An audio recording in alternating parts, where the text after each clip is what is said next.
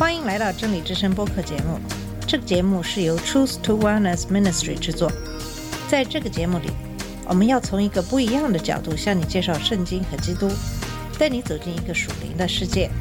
我们的节目在每个星期二、四、六更新，欢迎你的收听和关注。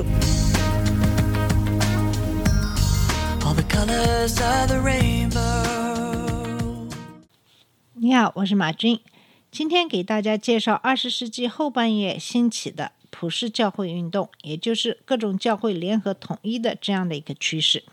在一九六一年，世界基督教协进会大会在印度新德里举行。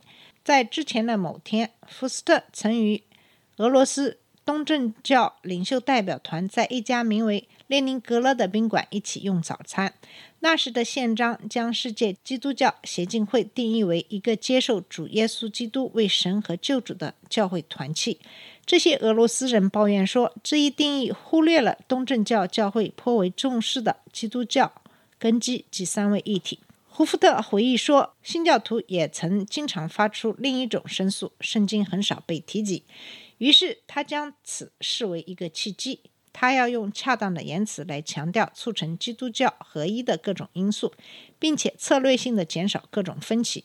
于是他后来回忆说：“我拿起一份早餐菜单，勾勒出一个新方案。几个月后，在新德里，协进会采纳了胡福特写在早餐菜单上的新定义，并以此为协进会的新信条。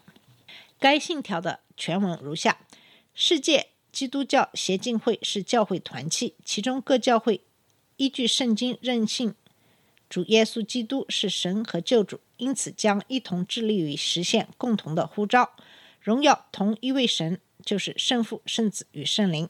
对于长期担任世界基督教协进会的秘书长的胡福特而言，此次早餐会上的部署是他最具才华的行动之一。他使三千万俄罗斯东正教徒归入协进会，使普世教会运动的面貌焕然一新。十六世纪时，只有四个主要的分支分裂了宗教改革后的教会：新一宗、改革宗、在洗礼派和安利甘宗。然而不久后，大量的宗派出现在舞台上，其信徒大多只强调圣经中某一方面的教导具有重要性。到二十世纪，单在美国就有两百多个宗派。基督教内部的力量是离心的，就是偏离中心的，通常各自为政，甚至有时分裂不和。不过，二十世纪也出现了另一股力量，这股向心力促使基督教走向合作、联合与团结。我们把这股力量称为普世主义。普世意指世界范围或普遍，将它运用到基督教会。它指无论基督徒身处何处，他们在基督教信仰里合为一体。这种合一可以是组织形式之外的属灵实在，正如福音派倾向于认为的那样，也指努力创建教会的同盟或合并部分宗派。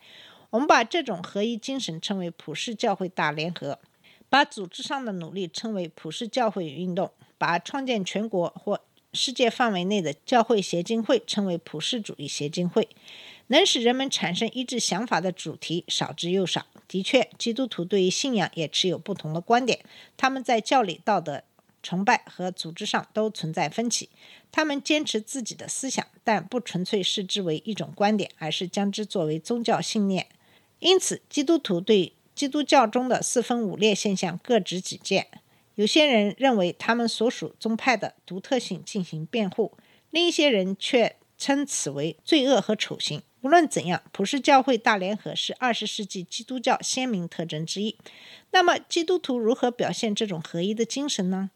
在现代，第一个为鼓励新教徒间联合而做出的巨大努力的是福音派联盟。一八四六年，在该联盟组建于伦敦，将英格兰和美国五十家福音派团体团结在一起。最终在欧洲九个国家建立分支机构。这一联盟促进宗教自由，鼓励各类合作活动。但到十九世纪末，这股热情渐渐衰退了。随着这一由个人组成的联盟日益显示出冷漠的征兆，一种新的合一形式出现了，即教会联盟。一九零八年，三十一家美国宗派加入基督教同盟协进会。当这一协进会积极活跃的就各种社会、经济和政治问题颁布宣言时，许多保守的教士开始批判渗透在这一组织中的自由主义神学思想。一九五零年，该组织归入另一更大的团体，即全国基督教会协进会。不过，教会普世主义最有雄心壮志的举措，还是一九四八年在阿姆斯特丹成立的世界基督教协进会。如果把世界基督教协进会看作是一条干流，是宗教意义上的密西西比河，那么它有三条支流，它们分别是国际宣教协进会、生活与施工大会以及信仰和执事培灵会。这三者。都可追溯到一九一零年在爱丁堡成立的国际宣教培灵会，那是现代普世教会运动史上最辉煌的时期。爱丁堡大会吸引了来自世界各地的一千多位代表与会，商讨在非罗马天主教地区开展世界性的宣教工作。在讨论宣教中，代表们发现教会合一具有重大意义。普世教会运动初期几十年由四位杰出的人物主导：美国的约翰·罗利·穆德。加拿大的查尔斯·布伦特、瑞典的内森·索德布洛姆和荷兰的威廉·胡福特。约翰·穆德是美国殉道宗平信徒，有虔诚的信仰和福音派的热忱，有能力组织公共集会，其演讲鼓动人心，令人信服。二十三岁时，他成为基督教青年会国际委员会的学生干事。他觉察到有必要在学生工作上开展更加广泛的合作，便在瑞典建立世界基督教学生同盟，并聚集来自美国、英国、斯堪的纳维亚地区的国家以及德国的学生传道人。学生同盟的工作使穆德以个人方式接触到成百上千位学生传道人。他本人自然的也成为爱丁堡宣教培灵会主席的最佳人选。在具有划时代意义的爱丁堡培灵会后，穆迪出任续行委员会主席一职。国际宣教协进会于一九二一年成立后，他作为第一届主席任职二十年。穆德对基督徒大联合的推广所做的贡献无人可比。加拿大圣公会信徒查尔斯·布伦特是前往菲律宾群岛传教的传教士。他与穆德不同，穆德对以基督之爱为基础的联合抱有极大的热忱，布伦特则更为关注割裂众教会的教理上的分歧。他认为圣公会的教理可以在弥合这些分歧中起到桥梁作用。当爱丁堡大会正为寻求解决众多差派团体间矛盾的方式而进行投票时，布伦特也在芝加哥举行的三年一次的圣公会大会上提出他的建议。在他的强烈督促下，大会任命一个委员会，用以邀请所有接受耶稣基督为神和救主的教会加入遵守国际传教培灵会总方法的各培灵会，讨论关涉基督教会信仰和执事中的所有问题。由于第一次世界大战及其结局的缘故，第一届世界信仰和知识培灵会被推延至1927年召开。那一年，在瑞士洛桑，来自六十九个宗派的一百五十名代表在八月聚集一堂，通过一系列决议，为日后成立世界基督教协进会奠定了基础。布伦特相信，众教会之间若要实现彼此合作，只能以一致认同的基本信仰为基础。他说：“从根本上讲，不统一只是教义上的，直到那些差异都得到解决的时候，基督徒才会找到真正的合一。”因此，信仰和知识开始与信仰和崇拜成为同义词。内森·索德布罗姆是瑞典乌普萨拉的信义宗的大主教，也是生活与施工运动的创始人和主要推动者。一九一四年，瑞典国王出人意料地任命他为大主教。教会中的保守人士质疑他的信仰是否正统，他们的质疑也并非毫无道理，因为索德布洛姆认为现代人无法接受基督。兼具神性和人性这个信仰，所以他也不相信。他强调，启示是一个不断持续的过程，并不仅仅限于使徒时代。他说，真正的宗教并不存在于神这个概念之中，而存在于我们的道德人格之中。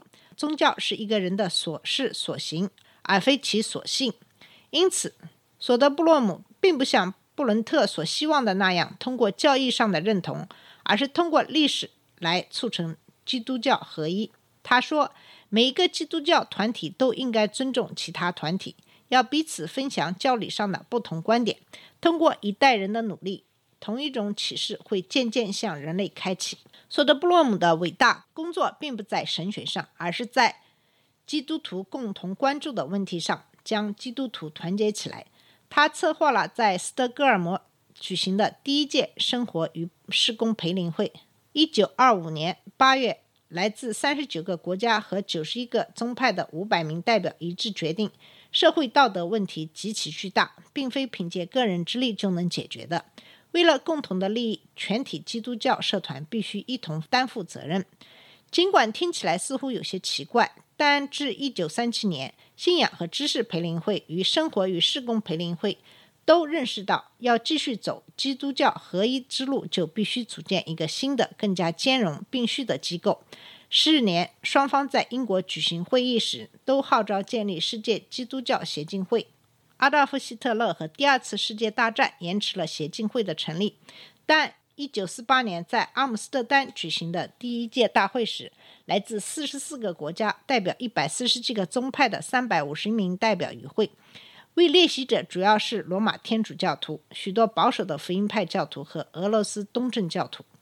在世界基督教协进会具有重要意义的早期岁月里，威廉·胡福特一直担任秘书长。继约翰·穆德后，胡福特又任基督教青年会国际委员会的干事，接着在世界基督教学生同盟担任同样的职位。一九三八年，他很自然地成为临时委员会的负责人。该委员会塑造了日后在阿姆斯特丹成立的世界基督教协进会。瑞士神学家卡尔巴特对胡福特有很大的影响。巴特认为，在适应历史潮流时，教会几乎失去了灵魂。胡福特曾如是说。他号召教会回到自身。他回忆说：“那些发起普世教会运动的人曾提出这样的一句非官方的口号：‘让教会成为教会。’而这位荷兰领袖说，这并不意味着教会应远离世界。他是指教会不应只是世界潮流的回声。”二战后，胡福特最钟爱的一项计划就是在瑞士建立普世教会研究所，意在培训教会合一运动的领导。在美国，与经费提供者托马斯·拉蒙特、小约翰·洛克菲勒共进晚餐时，胡福特将他的计划说给小洛克菲勒听。后者回答：“你必须要有更多的资金。”之后，小洛克菲勒捐献了约一百万美元，资助在瑞士的保伊西创办普世教会研究所。正是得益于。维塞特·胡福特出色的外交，世界基督教协进会成为一幅丰富多彩的拼镶嵌画，既吸纳各文化、各大洲、各利益人群的综合体。每一次集会都会有来自东欧和中东东正教国家的保守派神学家，有来自欧洲和北美洲的世俗神学家，有来自欧洲和第三世界的福音派，有来自斯堪的纳维亚的信义宗各教派，以及来自拉丁美洲的。解放神学的代言人，世界基督教协进会并未宣称自己是超级教会。根据其章程，它无权为旗下的各会员教会立法。它的目的意在促进其会员相互理解与合作，尽可能在各地促成基督教合一。协进会各次大会的宣言不可避免地反映出不同观点间的妥协。胡福特在列宁格勒旅馆的早餐会即是证明。此后的历届会议分别在伊利诺伊州的。阿万斯顿、印度的新德里、瑞典的乌普萨拉和肯尼亚的内罗毕举行。在新德里会议上，俄罗斯东正教加入协进会，国际宣教协进会开始由世界基督教协进会统管。随着时间的推移，信仰和知识培灵会对教义的强调渐渐减弱，而生活与施工培灵会倡导的社会关怀则呈上升趋势。在乌普萨拉和内罗毕举行的两次大会都反映出世俗思想对教会的攻击，关注社会问题如种族主义、战争与和平、贫穷与失业、酗酒与吸毒、妇女解放运动，成为世界各国基督教协进会不可分割的一部分，以至于促使其他非协进会成员的教会团体在合一这个特殊目标，渐渐留待其他机构和组织去解决了。好了，今天节目的时间到了。今天主要是给大家讲述的是普世教会运动，也就是从上世纪中期兴起的一股普教合一的一个趋势。在下期节目里，我们会继续这一话题。谢谢你的收听，我们下次节目再见。这里是真理之声播客节目。真理之声是 Truth to Wellness Ministry 旗下的一个节目，由 Truth to Wellness Ministry 制作和播出。如果你有什么想跟我们分享，请给我们发电子邮件，我们的邮箱地址是 truth to wellness at gmail dot com。你也可以直接去我们的网站 www dot truth to wellness dot com 浏览更多的信息。下次节目再见。All the colors of the rain.